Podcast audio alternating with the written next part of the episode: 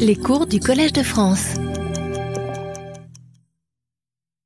On va tout simplement euh, commencer ce troisième cours intitulé Les oxydes lamellaires à base de lithium et de sodium, qui sont utilisés actuellement euh, dans nos accumulateurs.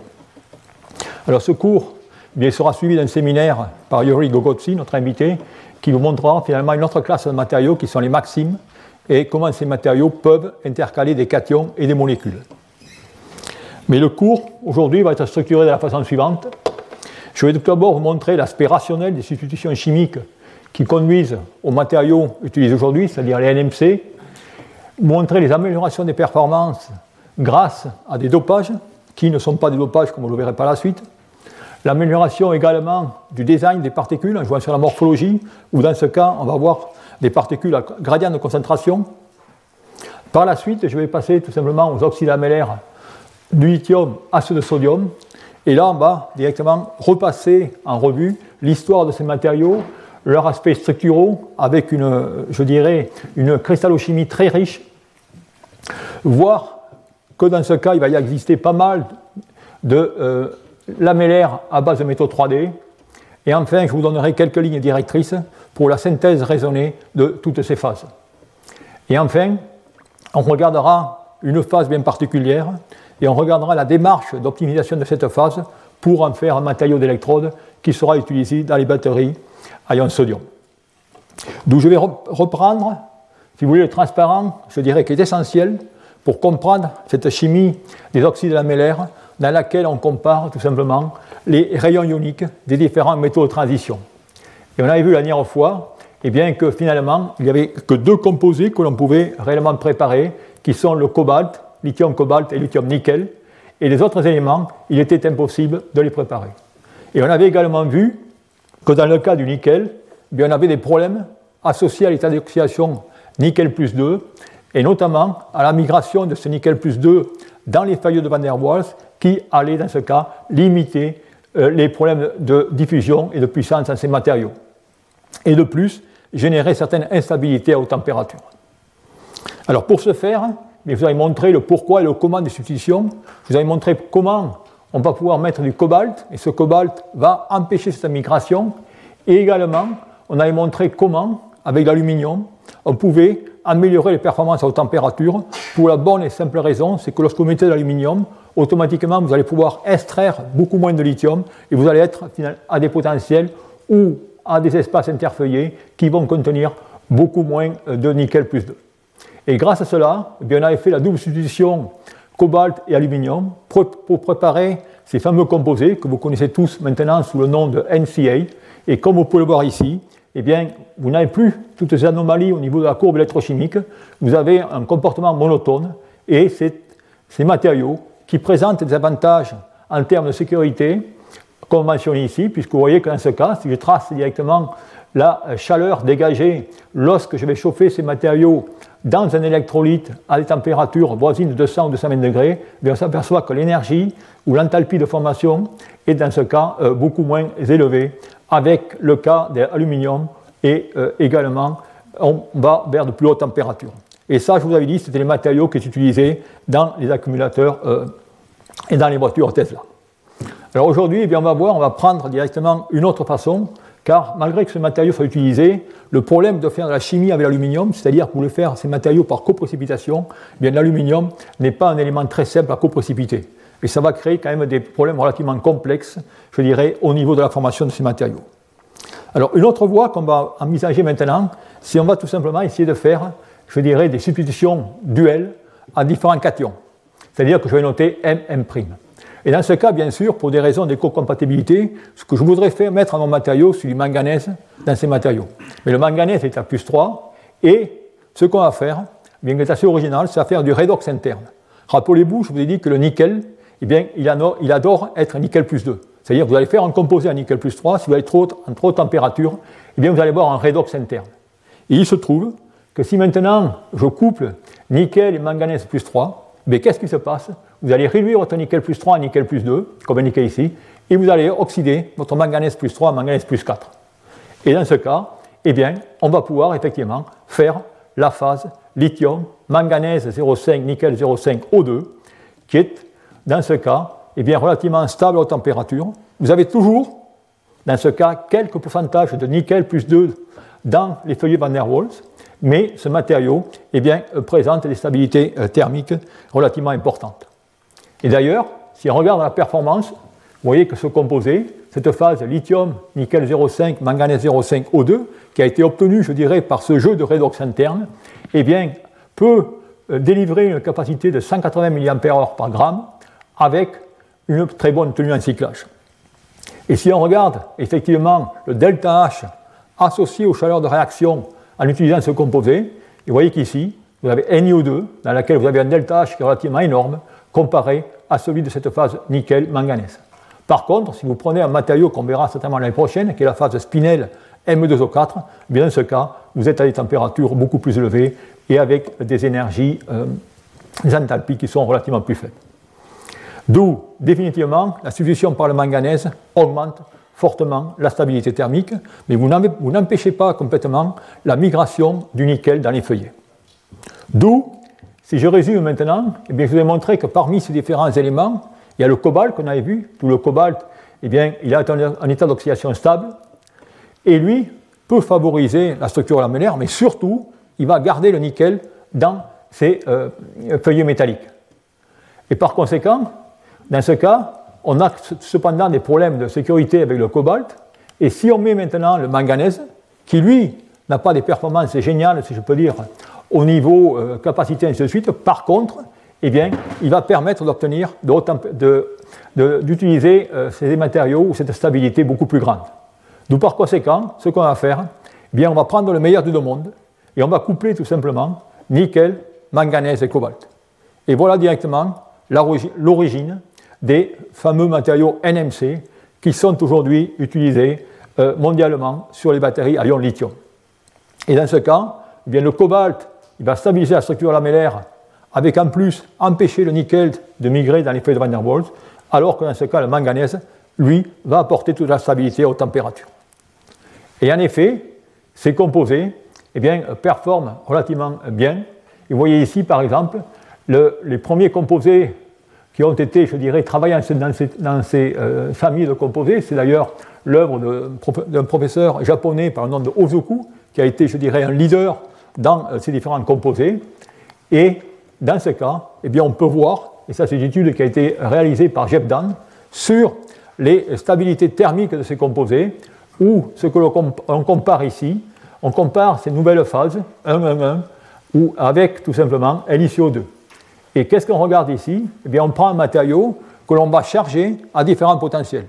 Et bien sûr, au fur et à mesure que vous allez charger à différents potentiels, vous allez sortir davantage de lithium, et vous allez vous approcher de la zone de critique au niveau stabilité thermique. Et vous voyez que dans le cas du cobalt, eh bien, on est toujours à des températures de 200 ou 220 degrés, alors qu'avec ces substitutions, eh on repousse directement le mur à des températures de 250 degrés, euh, comme indiqué ici. D'où on a vraiment une amélioration de ces matériaux. Et c'est vraiment grâce à cette stricte substitution, si je peux dire, euh, qu'on a pu obtenir des matériaux relativement stables. Tout ça, je dirais, c'est des travaux qui ont eu lieu, je dirais, il y a peut-être il y a 15 ans de ça. Et à partir de ces travaux, eh bien, ça a été, je dirais, euh, des études conséquentes au niveau de ce diagramme ternaire, si je peux dire, dans lequel vous avez le lithium-nickel, lithium-cobalt et lithium-manganèse. Et là, j'ai souligné quels sont les avantages des différentes phases. Avec le nickel qui nous donne plus d'énergie et qui va bon, maintenir le coût, si je peux dire. Le cobalt qui va réduire et maintenir également euh, la puissance, mais aussi euh, décroître le coût. Et enfin, le manganèse, dans lequel, dans ce cas, vous, allez décroître la performance, mais augmenter la sécurité. D'où, par conséquent, eh bien, depuis 15 ans ou 20 ans, eh bien, euh, beaucoup de groupes dans le monde, des centaines de laboratoires, travaillent sur ce diagramme, dans lequel vous avez ici la concentration en, manganèse, vous voyez que lorsque la concentration en manganèse augmente, la euh, stabilité thermique augmente. Vous voyez ici aussi que lorsque votre concentration en nickel augmente, eh bien, la capacité augmente. Et lorsque votre concentration en cobalt augmente, eh bien, vous avez la tenue en cyclage qui augmente. Donc voilà, si vous voulez, ces différentes études qui ont lieu actuellement sur ces systèmes. Alors aujourd'hui, le matériau le plus utilisé, c'est ce fameux 622, c'est-à-dire qui contient 60% de nickel, 20% de manganèse et 20% de cobalt. Mais bien sûr, il y a pas mal d'études pour essayer d'augmenter encore cette capacité en ajoutant du nickel. Et ça, c'est les fameuses recherches que vous avez entendu parler sur les lamellaires riches en nickel. Et bien sûr, ces lamellaires riches en nickel, rappelez-vous, on va se rapprocher de la problématique de lithium NiO2 qui, qui avait des aspects sécuritaires pas terribles. Alors, effectivement, beaucoup de travaux aujourd'hui sont, je dirais, dédiés au NMC 811, comme indiqué ici. Vous voyez ces tests électrochimiques où, lorsqu'on va tout simplement augmenter la tension de coupure, eh bien, on s'aperçoit que à 4,1 volts ou 4,2 volts, la, tenue en cyclage est relativement correcte. Qu'on va à 4,3 et bien sûr à 4,6, où là on a des chutes, je dirais, considérables. Et c'est la même chose, c'est une autre étude par un autre groupe à Texas qui montre que là aussi, ces matériaux, ces 8,1, eh bien, ils ont certaines difficultés euh, à, euh, au potentiel. Alors, ces difficultés, elles proviennent de plusieurs choses. Tout d'abord, si on regarde la variation de volume de ces matériaux en fonction du taux de nickel, eh on s'aperçoit que le delta V sur euh, V bien, va augmenter.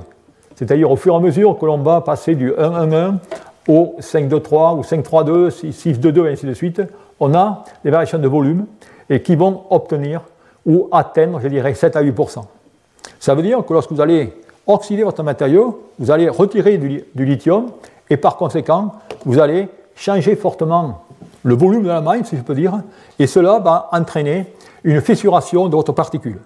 Et cette fissuration de la particule va être une problématique à haut potentiel, car ça va bien sûr accélérer, accélérer les réactions parasites.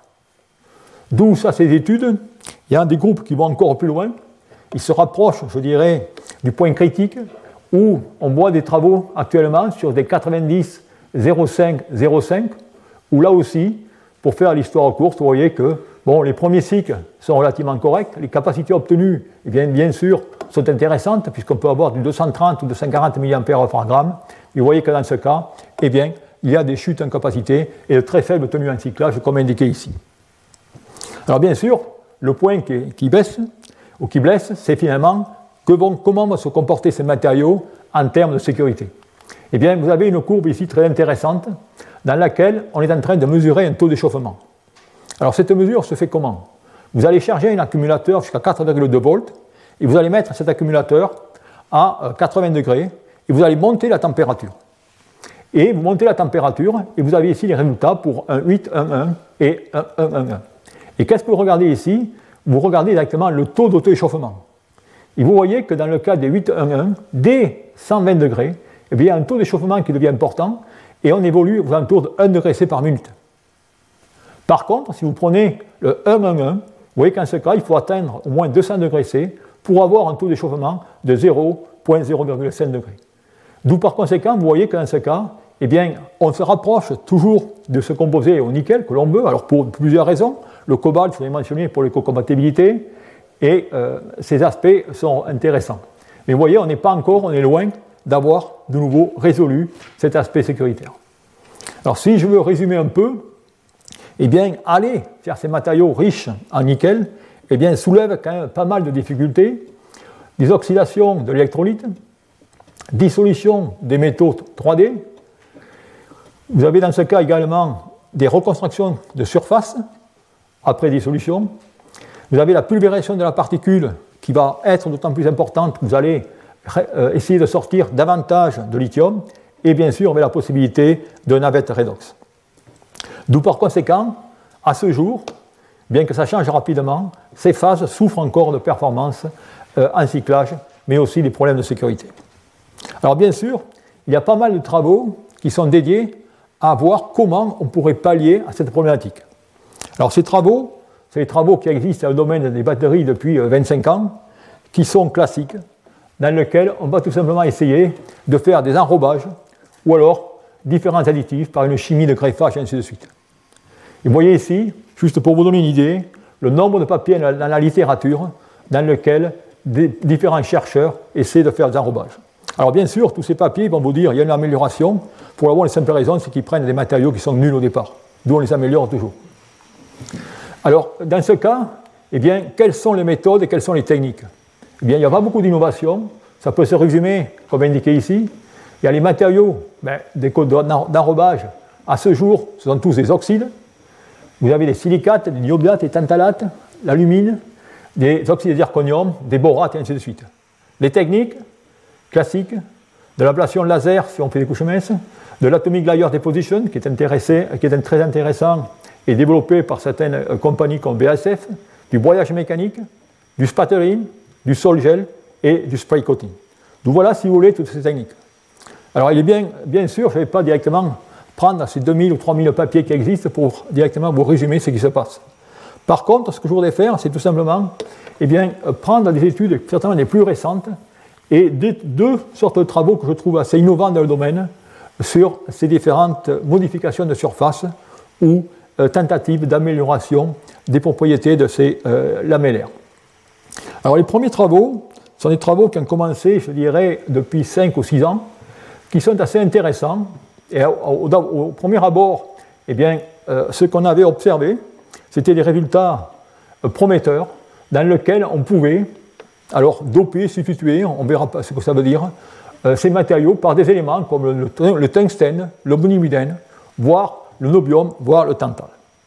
Et là, effectivement, eh bien, on s'apercevait, et ces courbes qu'on a obtenues d'ailleurs au laboratoire, mais qui ont été, je dirais, obtenues dans beaucoup de laboratoires, montrent effectivement, quand on fait ce dopage, eh bien, il y a une amélioration de la tenue en cyclage.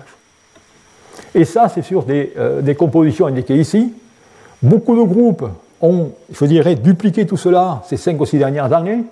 Et voyez ici l'effet, je peux dire, magique de ces substituants. Voyez ici dans le cas le tungstène, quel que soit votre matériau d'électrode que vous preniez, vous prenez LiNiO, vous prenez le 811, vous prenez, enfin, je peux tous les nommer, et bien vous voyez qu'il y a toujours un effet positif. Et la question, finalement, c'est qu'est-ce qui se passe et quel est le rôle de ces dopants? Et jusque-là, eh bien, je dois dire, ça a été plutôt, je dirais, un pot de cuisine dans laquelle on ajoutait cela et on ne savait pas trop ce qui se passait. Alors il y a des travaux qui sont faits en utilisant de la microscopie électronique à haute résolution et vous avez ici des images sur des matériaux qui ont été dopés, par exemple dans ce cas au molybdène, où on voit, lorsqu'on regarde cette image en fond noir, on aperçoit dans ce cas que ces matériaux contiennent, deux types de phases. Une phase lamellaire qui est dans ce cas bien sûr le composé par, et une phase désordonnée, comme indiqué ici en jaune. Et si vous prenez le diagramme de diffraction électronique, vous voyez très bien la coexistence de ces deux phases. Maintenant, si vous faites des mesures, si je peux dire plus simples, vous prenez directement un mapping au niveau, au niveau euh, IDAX, et qu'est-ce que vous voyez? Vous voyez que finalement, vous avez des particules ici dans lesquelles vous avez votre nickel, et ainsi de suite, et là, vous avez des particules où vous ne voyez plus du tout de nickel, mais vous avez tout simplement euh, du euh, molybdène. Donc ça veut dire finalement que ces matériaux qui ont été dopés ne sont pas tout simplement des matériaux monophasés, mais sont des matériaux biphasés. Et effectivement, d'autres études ont confirmé cela. Vous avez ici une étude qui a été faite récemment euh, par le groupe de Jepdan, où dans ce cas, il a utilisé le tungstène plutôt que le molybdène. Il a montré qu'au fur et à mesure qu'on augmentait la concentration, dans ce cas du tungstène dans ces matériaux, eh bien, si on regarde le diagramme de diffraction X, bon, on voit des légers changements, mais je ne vais pas rentrer dans l'explication, c'est-à-dire qu'en ce cas, eh bien, on va déséquilibrer, je dirais, le taux de nickel et le taux de lithium, ce qui fait que vous allez avoir une petite variation de la Ré 003. Mais par contre, vous voyez qu'il y a un pic amorphe qui pousse au fur et à mesure qu'on augmente la concentration. Et si on s'amuse à faire des concentrations beaucoup plus importantes, c'est-à-dire lithium sur nickel plus tungstène égale à 1,06, et eh bien là on peut mettre en évidence une nouvelle phase qui est la phase lithium-6 WO6. D'où ça Eh bien, ça vous montre directement qu'on a deux phases dans ces matériaux. Alors ensuite, la question qu'on peut se poser, ok, on a deux phases, mais pourquoi ces deux phases vont être bénéfiques à la performance en cyclage? Alors si on regarde maintenant, quelle va être l'évolution morphologique des particules de ces matériaux en fonction du traitement en température eh bien, vous avez ici deux images qui vous montrent le cas d'un classique de lithium nickel oxyde, et voilà d'un composé dans lequel vous avez ajouté du tungstène. Et qu'est-ce que vous voyez? C'est que dans le cas où il n'y a pas de tungstène, eh bien, vous avez une augmentation continue, si je peux dire, de la taille de la particule au fur et à mesure que vous allez faire augmenter votre chauffage. Par contre, si maintenant je regarde dans le cas où j'ai toujours du tungstène, vous voyez que les particules restent tout simplement euh, relativement petites, ça veut dire que finalement, il, se forme une gangue autour des particules qui va empêcher la nucléation croissance au, fur et à mesure que vous augmentez la température. D'où ce qui se passe, eh bien, c'est que cette phase additionnelle, cette phase secondaire, eh bien, va se trouver au joint de grain. Et elle va contrôler la croissance. Alors le bénéfice de tout ça, eh bien, on le voit tout simplement au niveau du cyclage. Et je vous montre ici finalement deux, batteries qui ont été ouvertes après 100 cycles, l'une contenant euh, bon, euh, vierge, pristine, et l'autre contenant un additif qui de nouveau peut être tout simplement tungstène et autres. Vous voyez qu'en ce cas, eh bien, vous avez une fissuration de la particule dans ce premier cas, jusqu'à 4,3 volts, alors qu'ici, vous n'avez aucune fissuration. Et tout ça, eh bien, ça peut s'expliquer tout simplement par, je dirais, cet, effet d'enrobage de surface. C'est-à-dire, qu'est-ce qui se passe? Eh bien, on peut, dans certains cas, comme ça a été fait ici, dans ce cas, eh le précurseur nickel a été préparé, et ensuite, les chercheurs sont allés mettre un enrobage de WO3 autour des particules. Et lorsque vous faites la synthèse, eh bien, vous avez, dans ce cas, des particules de matériaux actifs qui sont enrobées euh, par cette phase cristalline ou cette phase amorphe qui est, dans certains cas, un tungstène lithium ou, dans d'autres cas, un molybdate lithium. Et on a un procédé à l'heure actuelle qu'on peut maintenant maîtriser où on peut ajuster les taux d'additifs et on peut, dans ce cas, on utilise finalement ces phases, ces tungstates, ces molybdates ou tantalates, comme des fondants qui vont, dans ce cas, eh bien, contrôler la taille, la croissance et la nucléation de ces particules, et ensuite eh bien, les protéger au niveau de la fissuration.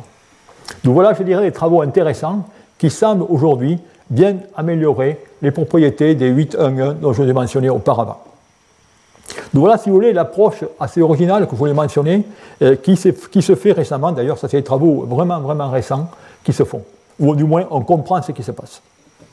Ensuite, une autre approche que je voudrais vous présenter, c'est une approche qui est un peu plus vieille, si je peux dire.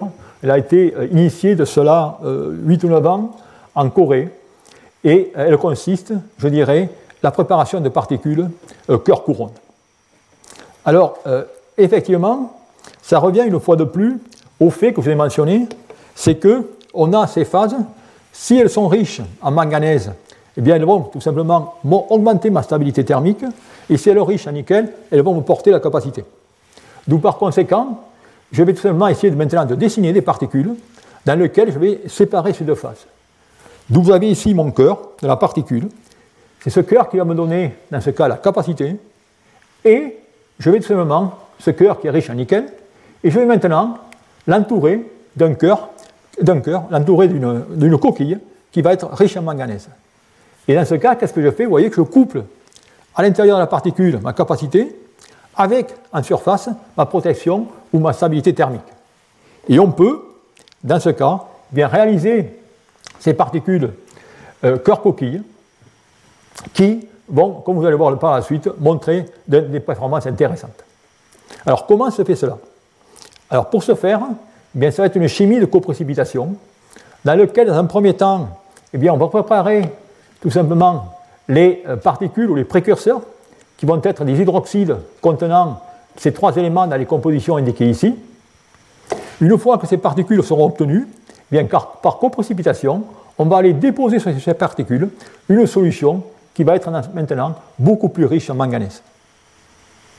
Et ayant ces particules, bien ensuite on va faire des traitements, et vous voyez les traitements qui peuvent être effectués, et vous apercevez ici très bien le cœur ainsi que la surface de la particule.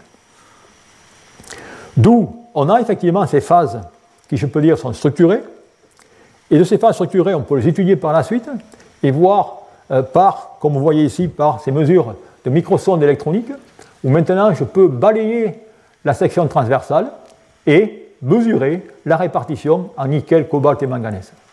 Et vous voyez effectivement que la, teneur en nickel est maximale à l'intérieur du massif, avec dans ce cas, eh bien, au pourtour, vous avez une augmentation de manganèse et qui est dans ce cas le plus important. Grâce à cela, eh bien, on peut obtenir, comme vous pouvez voir ici, de meilleures tenu en cyclage. Vous comparez le composé normal, précis, si je peux dire, avec le composé dans lequel vous n'avez pas fait, vous n'avez plutôt pas un gradient de concentration, c'est un échantillon corps coquille en ce compte-là. Vous voyez l'amélioration. Et de nouveau, effectivement, en ayant, je dirais, cette surface riche en manganèse, vous allez améliorer les propriétés de stabilité thermique euh, de ces composés à haut potentiel. D'où, voilà ce qui peut se faire. Mais malgré cela, eh bien, euh, cette, euh, cette, astuce présente encore quelques difficultés, notamment à haut potentiel. C'est-à-dire, rappelez-vous, à haut potentiel, parce que c'est là où je vais avoir mes changements de volume relativement importants. Et effectivement, lorsque vous allez à haut potentiel, eh bien, si vous cyclez 200-300 cycles, eh bien, on va apercevoir un décollement entre le cœur et tout simplement la coquille. Pour la bonne et simple raison, c'est que si vous enlevez une grosse quantité de lithium, eh bien vous avez un changement de volume de 9%, et ce changement répété va entraîner un décollement de, ces deux, de, ce cœur et de cette coquille. D'où par conséquent, comment remédier à cela? Et pour remédier à cela, eh bien, les chercheurs ont utilisé, je dirais, une astuce qui est très bien connue dans les fibres optiques, où on va utiliser en ce cas pour avoir une perte, je dirais, en puissance beaucoup moins importante, le gradient de concentration. C'est-à-dire, on va tout simplement essayer de préparer des particules dans lesquelles on va faire varier continuellement la variation du, euh, manganèse et du cobalt au travers de cette interface. Et effectivement, c'est ce qui, qui s'est fait. Vous voyez ici une particule dont on va tout simplement, de façon continuelle, bonifier les teneurs en manganèse, cobalt et nickel pour obtenir, eh bien, à la surface, des quantités euh, considérables, importantes de manganèse pour en assurer la stabilité. Alors comment se fait cela? Bien, Tout cela se fait par des, euh, méthodes de coprécipitation, bien sûr automatisées, dans lesquelles eh bien, on va tout d'abord préparer l'hydroxyde classique, c'est-à-dire qu'on va avoir une particule d'hydroxyde classique, et ensuite vous avez un système de robotique, de dilution, qui va tout simplement changer les rapports de nickel, manganèse et cobalt dans les, dans les concentrations qui vont aller au pourtour. Ce qui fait que vous allez faire tout simplement une, une, augmentation euh, constante de la teneur en manganèse de vos solutions qui vont aller se déposer. Et grâce à cela, eh bien, euh, vous voyez ici qu'on obtient encore une, des photos, des analyses par microsonde, montrent qu'effectivement, au fur et à mesure que je me rapproche de la surface, vous prenez ici par exemple le taux en manganèse, et vous voyez que ce taux en manganèse va rester constant, et dès que vous arrivez à aux alentours de microns de la surface, et bien, vous voyez qu'en ce cas, on a une augmentation du manganèse. Donc voilà, si vous voulez, les astuces euh, qui se font aujourd'hui. Et là aussi, eh bien, on voit tout simplement les avantages au niveau eh bien tenu en cyclage, ainsi que euh, ce qui se passe au niveau de la euh, stabilité ou en thermique à des, à des, potentiels élevés. Vous voyez là où, une fois de plus, l'avantage d'utiliser ces particules à gradient de concentration. Donc voilà, si vous voulez, à peu près la recherche qui se fait aujourd'hui sur ces fameux matériaux d'électrodes qu'on utilise dans nos accumulateurs pour les véhicules électriques, ainsi de suite. C'est qu'aujourd'hui, on a le 622 bien, qui, est, qui est utilisé partout, et on a le 811 qui commence à être intégré dans certains véhicules électriques grâce à certaines améliorations au niveau de ses euh, performances haut potentiel, ainsi de suite. D'où pour conclure ce point, je vais en terminer sur finalement euh, que se passe-t-il au niveau des véhicules électriques? C'est-à-dire qu'aujourd'hui, le NMC est nettement plus favorisé que le NCA, car le NCA, je dirais, euh, présente des difficultés au niveau de la sécurité à plus haut potentiel. Les répartitions des éléments, eh bien, dans un accumulateur avec des euh, lamellaires 6 de 2 est indiqué ici. Vous avez les rapports ou les concentrations en manganèse, en cobalt et en nickel.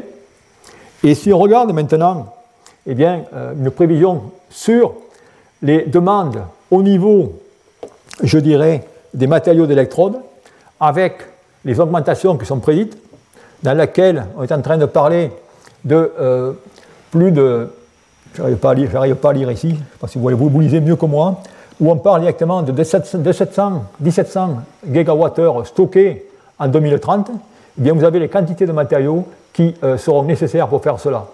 C'est-à-dire qu'il vous faudra 2 100 000 tonnes eh de matériaux d'électrode positive et 191 000 tonnes de lithium. D'où j'ai mis ces chiffres pour vous montrer, euh, bien sûr, l'importance eh de trouver d'autres technologies qui puissent nous permettre finalement de mettre moins de pression sur les technologies lithium et ainsi de suite. Et ces autres technologies, bien sûr, sont les oxydes, les technologies au sodium et qui vont être reposées, entre autres, sur des oxydes lamellaires à base de sodium. Donc ce que je vais faire maintenant, eh c'est que je veux revenir ou reprendre ces oxydes lamellaires et les reprendre dans lesquels maintenant on va mettre du sodium. Alors vous allez voir pourquoi, et vous allez le comprendre très simplement dès que je vais remettre ce fameux, cette fameuse slide dans laquelle je vais comparer tout simplement le rayon ionique. Et cette diapo, elle est là, la voilà. Voilà ce qu'on a fait jusqu'à maintenant. On, on s'est amusé en jouant avec les métaux 3D pour stabiliser ces lamellaires. Et maintenant, vous allez voir, je vais travailler avec le sodium, et là, tout va s'ouvrir à moi, puisque le sodium est autour de 1,02, et là, j'ai une différence énorme entre l'alcalin et le métal 3D. D'où c'est la raison pour laquelle vous allez avoir des oxydes lamellaires qui existent avec tous les métaux de transition. et d'ailleurs, je vous montrerai par la suite comment on peut utiliser cette astuce de passer par les éléments avec le sodium pour ensuite faire des réactions d'échange d'ions et revenir sur des phases qu'on n'avait pas pu tout simplement stabiliser directement en température. D'où là, eh bien, il va y avoir, bien sûr, toute une chimie, une chimie qui va être très riche avec l'alcalin et le sodium. D'où une fois de plus, vous voyez, la règle que j'ai mentionnée au départ, dès que j'augmente eh bien, ce fameux delta R, eh bien, ce rayon ionique, je vais augmenter l'or dans ces matériaux, et la raison pour laquelle, maintenant, j'ouvre finalement mon tableau périodique à tous les éléments 3D. Alors, bien sûr, tout simplement comme ça, ces, euh, au sodium semblent relativement simples. Et vous allez voir que là aussi, il y a une complexité gigantesque au niveau de l'électrochimie. Tout d'abord, au niveau structural. Au niveau structural, eh bien, ces phases vont, je dirais, être en casse-tête, car vous allez avoir plusieurs représentations cristallographiques et plusieurs possibilités de structure. Et c'est la nomenclature qui a été établie par Delmas il y a de cela, je dirais, 40 ans, dans lequel vous avez des phases O3, des phases P3 ou des phases O1. Toutes ces, phases, comme indiqué ici, eh bien vous avez des feuillets MO2 qui sont faits tout simplement d'octaèdres qui vont partager des arêtes. Et ensuite, ils vont être tout simplement, je dirais, euh, assemblés selon l'axe C sur différentes positions. Et vous avez dans ce cas O3, P3, O1 et P2, O2. Alors, la lettre, dans ces configurations, va définir dans le, site dans lequel l'alcalin se trouve. En effet, si vous P, ça veut dire que votre alcalin sera dans un site trigonal prismatique. O, il sera dans un site octaédrique et T dans un site tétraédrique. Ensuite, le chiffre, eh il va indiquer le nombre de mailles que vous allez avoir par unité formulaire, c'est-à-dire une, deux ou trois, comme indiqué ici. D'où, ça, je dirais, ça montre déjà la complexité qu'on va avoir dans ces matériaux. Et cette complexité, eh bien, on peut l'augmenter. Alors ensuite, je tiens à vous faire remarquer quand même qu'il y a des choses intéressantes. Si vous regardez ces structures O3, P3 et O1, eh regardez la direction des octaèdres. Vous voyez que ces octaèdres, ils ont tous la même direction. Ça veut dire qu'en ce compte-là, eh on va pouvoir faire des transformations des phases O1, P3, O3 par tout simplement des glissements de feuillets. Par contre, si je regarde maintenant la phase P2, vous voyez la phase P2, regardez cet octaèdre ici, eh bien, il n'est pas du tout la même orientation qu'ici. Ça veut dire que je ne pourrai jamais avoir, dans un accumulateur, une transition de P2 à O3, P3 ou 1. Dans ce cas, je suis obligé d'avoir, comme vous pouvez voir, tous les deux feuillets, un glissement des feuillets par directement le vecteur indiqué ici, et dans ce cas, cela va entraîner tout simplement la cassure de liaison. D'où chaque fois qu'on va aller de P2 à O2, c'est-à-dire P2 où j'ai un trigonal prismatique, et je vais en O2, eh bien en octaédrique, je vais dans ce cas être obligé de tout simplement casser une liaison. Alors vous voyez la complexité de ces structures, et on peut encore les rendre plus complexes, et voilà des structures qui ont été rapportées dans ces différents euh, composés lamellaires, où on parle de structures OP4, OP6, OP9. Tout cela, ce n'est rien d'autre que des structures, des intercroissances, comme d'ailleurs on connaissait très bien déjà dans les supraconducteurs, où il y avait pas mal d'intercroissance, eh bien ici vous avez beaucoup d'intercroissance, où par exemple la phase OP4, c'est une intercroissance simplement de O et de P, avec 4 mailles par unité formulaire, et de la même sorte OP6 et ainsi de suite. Et ensuite, pour compliquer, puisque dans ce cas j'ai droit à tout, si je peux dire, le talot périodique, c'est-à-dire que je vais avoir des ions, notamment le manganèse plus 3 ou le cobalt ou même le nickel, dans lesquels je vais avoir un effet yantellaire. Ça veut dire que dans ce cas, je vais déformer ma maille. Et chaque fois que j'aurai une distorsion monoclinique par rapport à l'hexagonale, bien, j'aurai ici la notation O'P', et je peux même avoir une distorsion triclinique dans laquelle, dans ce cas, j'aurai O'P'. OK? Vous voyez directement la complexité. Et tout cela eh bien, va tout simplement être régi ou être gouverné par des interactions entre les différents constituants de ce matériau. C'est-à-dire que je vais avoir des, réactions, des interactions attractives entre mon alcalin et mon oxygène. Je vais avoir des réactions répulsives entre, bien sûr, mes deux oxygènes, répulsives entre euh, mon euh, alcalin et mon métal, et ainsi de suite. D'où tout cela va dépendre tout simplement de la nature de ces différents éléments et surtout de la façon dont ils vont interagir entre eux à l'intérieur d'une même structure. Et pour illustrer cela, eh bien, je vais vous montrer trois représentations de ce qui est les phases O3, dans ce, cas, dans ce cas, l'alcalin est dans un site octaédrique, mais ce site octaédrique ne partage que des arêtes avec les octaèdres, je dirais, des feuillets. Si je prends maintenant les structures P2, eh bien, je vais avoir deux sites ici. Un site Na2 qui ne va partager que des arêtes avec les feuillets supplémentaires, et un site Na1 qui va ne partager que des faces. Et enfin, la structure P3, je dirais que la, la structure finalement euh, intermédiaire, où dans ce cas, eh bien, je vais partager une face avec MO6 d'un côté et trois arêtes de l'autre. tout cela, bon, ça vous semble bien compliqué, mais il y a quand même une importance capitale lorsqu'on va regarder finalement comment les ions vont, je dirais, se diffuser dans ces matériaux. Et pour illustrer cela, j'ai ces schémas qui vont euh, vous le montrer très simplement, dans lequel, vous voyez maintenant, ce que je regarde ici, c'est une structure avec le lithium ou l'alcalène en site octaédrique et l'alcalène en site prismatique. Vous voyez ici, dans le cas d'une diffusion, bien, les ions vont diffuser dans les lacunes de Van der Waals. et pour ce faire, eh bien, si je veux passer de l'octaèdre à un autre ici, dans ce foyer de Van der Waals, vous voyez que je suis obligé de passer par cette face triangulaire.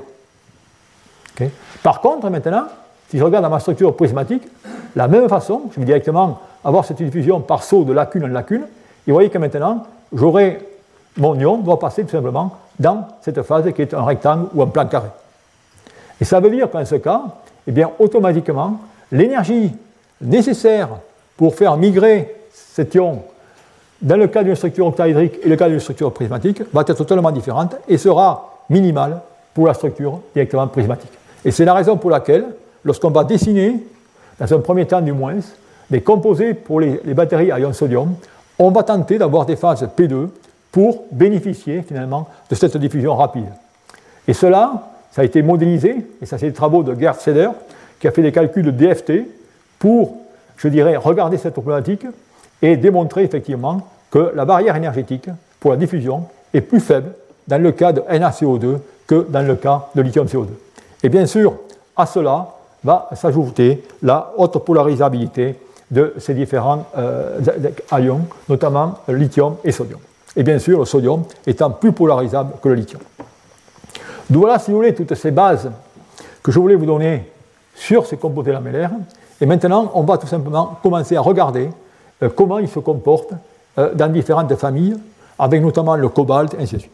Le premier qu'on va regarder, effectivement, ce sont les composés au cobalt. Alors, tous ces composés eh bien, peuvent être préparés, dans ce cas, à haute température. Et ça, c'est des travaux, de nouveau, qui remontent encore dans le groupe de Bordeaux il y a plus de 30 ans, où ils avaient étudié tout simplement, par des méthodes céramiques, euh, les différentes phases et les différentes compositions que l'on pouvait obtenir. vous voyez qu'en ce cas, on a obtenu des phases O3, O'3, P2 et P'3. Tout ça est obtenu à haute température. Et notez, entre parenthèses, que vous n'avez jamais ça dans le cas du lithium. OK? Pour montrer tout simplement que dans ce cas, eh bien, il y a une flexibilité énorme au niveau du réseau. alors ces matériaux avaient été étudiés à l'époque d'ailleurs par euh, Claude Delmas, et voilà les premières figures qui sont indiquées ici, où les points, eh bien, tout simplement, représentent le point de départ de ces courbes électrochimiques, et vous voyez les différents comportements indiqués. Et qu'est-ce que vous retrouvez? Vous voyez ici, je trouve du O3P3, O3P'3, mais vous voyez, il y a seulement des transformations par glissement de feuillet, mais je ne trouve aucune phase P2. Cette transformation n'est pas possible. Par contre, chez cette phase P2, si maintenant j'en fais l'électrochimie, eh bien cette phase P2, eh bien, comme il faut une énergie relativement considérable pour générer ou pour passer à OMPP3, eh bien, elle va tout simplement rester P2 totalement lors de l'interpolation. Et ça, c'est quand même, ça montre tout simplement que les notions que j'ai mentionnées eh bien, s'appliquent bien ici. Alors, si, vous, si, maintenant je veux tout simplement vous euh, illustrer quelle va être la, différence entre les phases de sodium et les phases de lithium, je crois que la meilleure façon de le faire est tout simplement ce transparent. Vous avez ici eh bien, les comportements de NaXCO2 et les comportements de lithium, lithium CO2. Alors vous voyez directement la chose, je dirais, très importante. Regardez ce nombre de transitions que l'on a dans les composés au sodium. Alors que dans le cas des composés au lithium, eh bien, on a certaines transitions nettement moindres. Alors pourquoi? Eh bien, la raison est très simple. Ça veut dire que dans le cas du sodium, vous avez tout simplement un ordre dû à des interactions sodium-lacune. Et cet ordre eh est responsable pour toutes ces transitions que vous observez ici. Ensuite, bon, vous avez le potentiel qui est plus faible. Ici, le potentiel est plus faible, autour de 300 millivolts. C'est tout simplement associé au fait eh qu'il sera plus facile de sortir le sodium de ces matériaux, mais également à l'échelle potentielle, qui vous montre que dans ce cas, eh bien, le potentiel du sodium est 300 millivolts en dessous. Et là aussi, faites pas l'erreur, ce n'est pas directement au pouvoir réducteur, c'est le problème de solvatation qui explique tout simplement ce changement, je dirais, de potentiel. Donc voilà, si vous voulez, la caractéristique que l'on a lorsqu'on passe du lithium au sodium. Cette caractéristique, je ne vous l'avais pas montrée, mais on la retrouve identique lorsqu'on était dans les chalcogénures. Vous voyez ici le composé dont on bien longtemps parlé, lithium X TS2. Maintenant, je passe aux phases NaX TS2. Eh bien, vous voyez tout simplement qu'on a là, dans ce cas, du O1, P3 et O3, c'est-à-dire tous ces changements de lamellaire. D'où, vous voyez que la complexité de toute cette, cette, étude, je dirais, cristallographique et électrochimique, et bien sûr, euh, pouvons-nous clarifier tout cela? Est-ce qu'on peut établir des lois empiriques de savoir comment avancer dans ces recherches? Eh bien ça, c'est le fameux diagramme qu'on appelle le diagramme d'unicité de structure, de structure pardon, qui avait été de nouveau établi je dirais, il y a plus de, il y a plus de 30 ans, une fois de plus, dans lequel, qu'est-ce qu'on trace ici? On trace le rayon ionique en fonction, tout simplement, de l'ionicité de liaison, et X étant le nombre d'alcanes. Et vous avez tout simplement, dans ce cas, cette ionicité, elle va être définie par cette loi dans laquelle on va faire intervenir l'électronégativité du métal et de l'oxygène. Et grâce à cela, eh on peut tout simplement euh, ranger les composés en fonction, regardez, du rayon ionique. Et si je prends le lithium, bien dans le cas du lithium, je dirais que c'était facile. On avait toujours des structures O3 et il n'y avait aucun problème. Si maintenant je prends le cas du sodium, eh bien on a les composés de départ, les composés stoichiométriques, qui sont tout simplement de type O3, mais avec le cas du sodium, je vais pouvoir, lors de la déintercalation, eh je vais tout simplement traverser cette frontière et obtenir toutes ces phases P2 et P3. Et bien sûr, si je prends des matériaux comme le potassium, où là, on va toujours avoir du trigonal prismatique, vous allez voir que la plupart des composés au potassium sont dans ce cadran, à l'exception du composé de départ indiqué ici. D'où là, si vous voulez, vous avez, je dirais, ce diagramme d'unicité qui vous montre que vous avez deux dimensions pour contrôler le type de structure que vous voulez voir. Vous pouvez partir soit avec la phase O3, vous allez faire de la déintercalation, vous êtes sûr, vous allez tomber sur des phases P, et un autre degré de liberté est indiqué par cette flèche rouge ici. Et ça, c'est très intéressant, parce que maintenant, je vais pouvoir directement faire un échange ionique, bien sûr dans la direction sodium-lithium, on ne fait pas l'inverse, on va toujours du plus gros vers le plus petit. Et dans ce cas, je vais pouvoir directement prendre ces phases et stabiliser des matériaux que je ne pouvais pas par synthèse directe. Et d'ailleurs, c'est ainsi que finalement, on a pu, ou certains chercheurs ont pu stabiliser, comme le pouvoir ici, une phase euh, tout simplement lithium CO2, comme indiqué ici. Dans ce cas, eh bien, il y a eu un échange avec directement euh, du bromure de lithium pour obtenir cette fois une phase. Vous voyez, on part d'une phase P2 et maintenant je stabilise la phase 2. Cette phase n'avait pas pu être stabilisée par synthèse directe. Je suis obligé de passer par le sodium pour la stabiliser.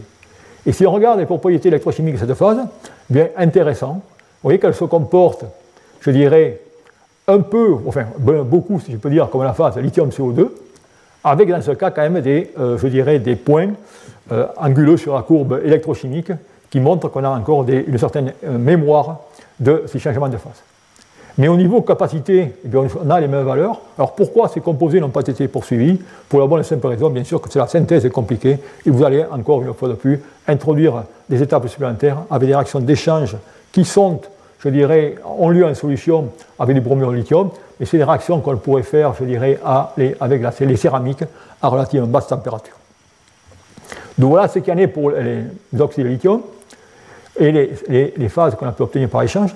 Ensuite, si on regarde le cas de NiO2, NiNiO2. Vous voyez que là aussi, rappelez-vous, la courbe auparavant le lithium était relativement, je dirais, monotone. Et eh bien ici, vous voyez que dans ce cas, vous avez tous ces différents accidents. Et là, selon les méthodes de synthèse, on peut obtenir, une fois de plus, des phases P2 et O3. Alors bien sûr, on travaille dans ce cas avec des stoichiométries différentes, mais surtout, on va jouer seulement sur euh, l'environnement, c'est-à-dire quels vont être les gaz que l'on va utiliser pour faire ces synthèses. Donc voilà à peu près ce que l'on passe sur le nickel. Alors assez, on va pouvoir, on va les passer, je dirais, un peu en revue, mais rapidement, pour montrer que bien sûr, on peut tous les former. Et dans le cas du manganèse, même chose. C'est des synthèses qui se font à haute température, indiquées ici, dans lequel on a, dans ce cas, des phases P2. On a, dans ce cas, également des structures 3D pour des concentrations en euh, sodium relativement moins importantes. Et pour montrer l'importance de la synthèse, eh bien, si vous prenez ce composé, eh bien, si vous allez à 1050 degrés C et si vous faites une trempe, vous allez obtenir la phase P2' indiquée ici, dont je vous euh, présente ici les propriétés électrochimiques, dont il n'y a pas grand-chose, je dirais, à discuter, si ce n'est que la capacité qui est relativement intéressante, mais regardez euh, euh, comment cette courbe est accidentée. Et ce qui est intéressant, c'est que vous prenez cette phase maintenant, vous la mettez à 700 degrés et vous faites un refroidissement lent, et eh bien, vous obtenez dans ce cas, pas la structure P2', mais une structure P2 avec le comportement indiqué ici.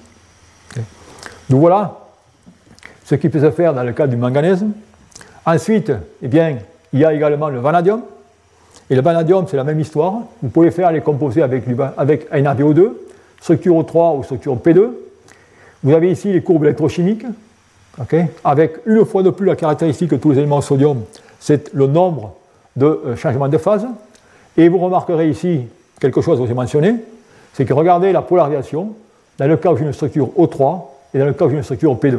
Et rappelez-vous, c'est tout simplement cette diffusion qui a lieu entre ces octaèdres dans lesquels je vais à travers un triangle, ou alors avec tout simplement des euh, trigonales prismatiques où je vais avec, euh, à travers un carré.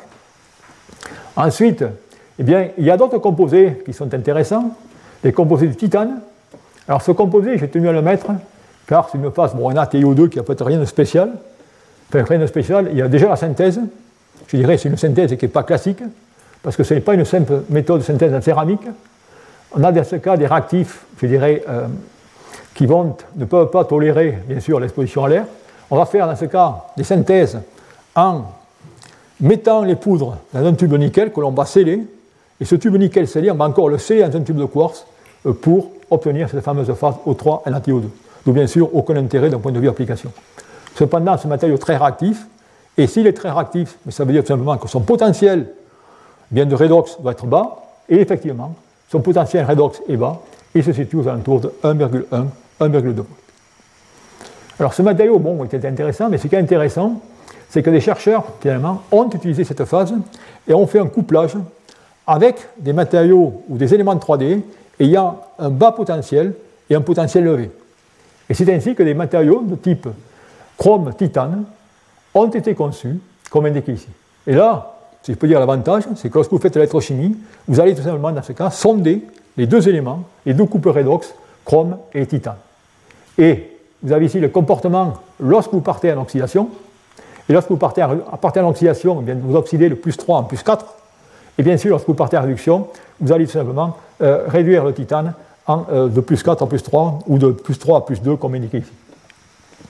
Et avec ça, eh bien, on peut faire une batterie symétrique, c'est-à-dire que vous avez dans ce cas une sodium-ion symétrique dans lequel eh bien, vous allez tout simplement oxyder d'un côté et réduire de l'autre, et vice-versa.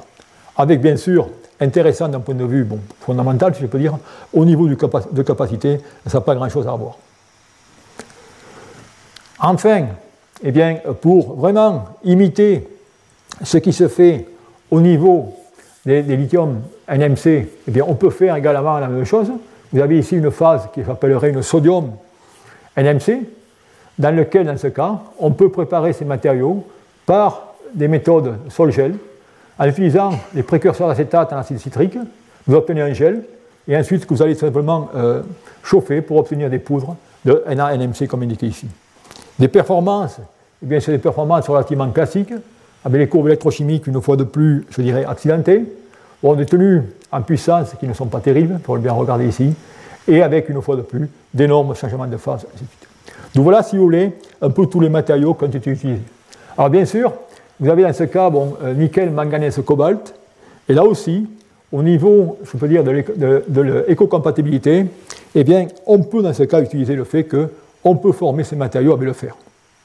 D'où par conséquent, eh bien, les dernières avancées qu'il y, eu, qui ont eu dans ce domaine, eh bien, c'est ces matériaux, ces phases, qui sont des phases P2 de type sodium 2 tiers, Fe 1 tiers, manganèse 2 tiers, euh, comme indiqué ici, ou un demi. Alors ces phases, eh bien, on peut les obtenir une fois de plus dans les deux configurations. Configuration de type O, dans laquelle vous voyez l'électrochimie est relativement médiocre, et la configuration de type P2, où dans ce cas, eh bien, on a une courbe électrochimique relativement intéressante, avec quand même des capacités qui sont aux alentours de 200 mAh par gramme. Alors bien sûr, il y a un bémol là-dessus, c'est que je vous le montrerai par la suite. Alors si on regarde cette tenue en cyclage, et voilà les deux matériaux qui ont été synthétisés. Vous voyez ici les 200 mA, mais euh, qui, vont chuter rapidement, et la phase O3. D'où par conséquent, eh bien, ces matériaux, effectivement, sont, je dirais, théoriquement, idéalement, très intéressants pour les batteries à ion sodium, en raison de leur capacité qui, qui présentent cependant un problème. Donc voilà ce qui se fait au niveau des matériaux entre les phases O3 et les phases P2. Bon, à partir de là, vous ne pouvez pas encore conclure quels vont être les meilleurs de ces matériaux pour faire des batteries à ion sodium. Alors, je vous aider un peu à faire cette conclusion en présentant la difficulté. La difficulté est indiquée ici. Donc, voilà les matériaux sur lesquels on travaillait, les phases O3 et les phases P2. Et vous voyez qu'en ce cas, eh bien, si je regarde les capacités, eh bien, la capacité de cette fameuse phase euh, fer-manganèse est relativement intéressante. Mais n'oubliez surtout pas qu'avec la phase P2, je pars d'une phase non stoichiométrique en sodium. Ce qui fait que lorsque je vais faire une batterie sodium-ion, eh bien, il va me manquer ce réservoir de sodium. D'où le fait de rapporter dans des papiers, dans la littérature, des capacités exacerbées sur des phases P2 est totalement inutile, car cela vous manquera lorsque vous allez faire des batteries sodium-ion. C'est la raison pour laquelle, si je trace maintenant, ou si j'essaie de faire un résumé des capacités obtenues avec ces matériaux, eh bien, vous voyez ici toutes les différentes phases dont je vais mentionner, je ne vais pas tout simplement les, les, relister, mais ce que vous avez ici, vous avez une courbe dans laquelle vous avez tout simplement les performances en demi-cellule. Alors quand je dis en demi-cellule, c'est les performances en fonction du sodium ou du lithium, dans ce cas du sodium. Et vous voyez que dans ce cas, mais dans les phases O3, je n'ai très peu de différence entre des cellules demi-cellules ou des cellules complètes qui sont en fonction du euh, carbone. Par contre, si maintenant je prends mes phases P2, vous voyez, dû au fait que ces phases bien, sont déficitaires en sodium pour commencer, eh bien, regardez ici la perte que j'ai sur ces différentes phases. D'où par conséquent, eh bien, dans ce cas, il va falloir tout simplement essayer d'augmenter les capacités de ces matériaux en travaillant, si je peux dire, sur ces phases O3 pour obtenir, je dirais, les phases qui sont aujourd'hui, qui étaient aujourd'hui, je dirais, les meilleures au niveau euh, capacité, qui sont ces, ces fameux NVPF. D'où par conséquent, eh bien, euh, c'est ce qu'on va regarder. Alors pour regarder à cela, eh bien, une fois de plus, on va repartir, je dirais, dans la synthèse de ces matériaux, Mais là aussi, c'est une tâche difficile, comme vous l'avez mentionné, due aux différentes structures, aux différents polymorphes et ainsi de suite. Et c'est la raison pour laquelle, bien dans ce cas, des chercheurs, tout récemment d'ailleurs, c'est un papier qui est sorti en Science en 2021, ont essayé finalement de, je n'oserais pas dire modéliser, mais de regarder ou de revisiter ce fameux diagramme d'ionicité dont je vous ai mentionné auparavant. Et ce diagramme d'ionicité dont je vous ai mentionné, eh bien, il faisait euh, état du rayon ionique, mais également de l'électronégativité.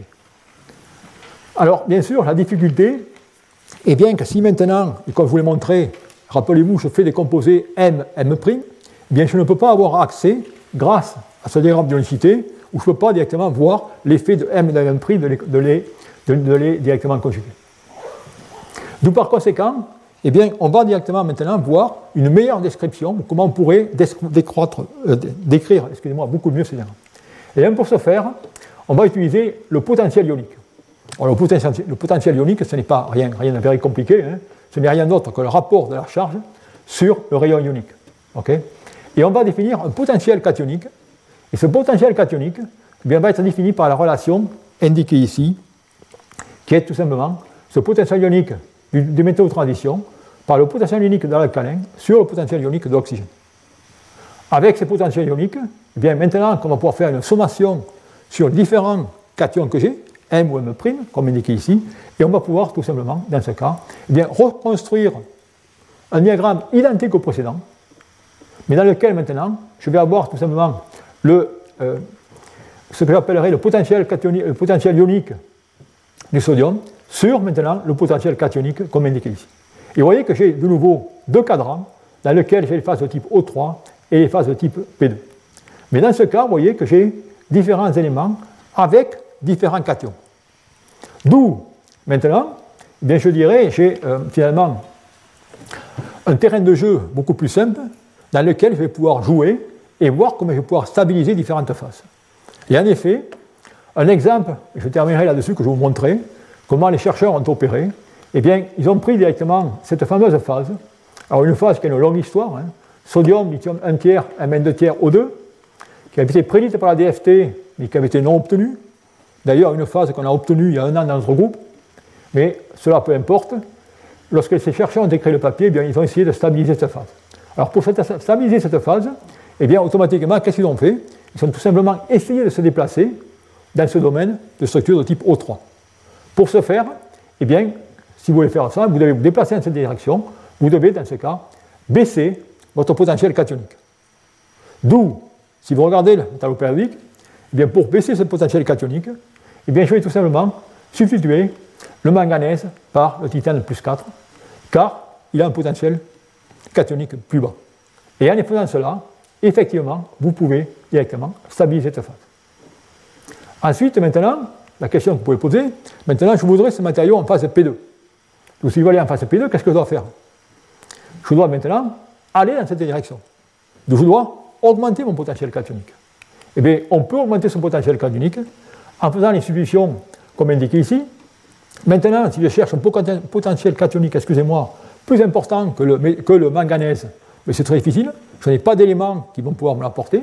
Donc je suis obligé, dans ce cas, de décroître ma concentration en sodium et compensé par du lithium. Et effectivement, voilà le matériau qui a été, qui a été directement synthétisé. D'où, là aussi, ça vous montre, je dirais, de la synthèse raisonnée de phase P2 et P3, avec la petite histoire derrière, c'est qu'à l'époque, dans ces matériaux, il y a de l'ionique redox dont les chercheurs n'avaient pas directement tilté dessus, ça se caractérise euh, très bien ici. Donc voilà, pour vous donner comment on peut jouer finalement sur cette chimie je dirais, de synthèse, et en, euh, utilisant ces diagrammes qui sont relativement simples et sur lesquels il faut tout simplement savoir comment les lire et comment se déplacer. Bon, je pense que je vais arrêter là pour aujourd'hui. Voilà, merci.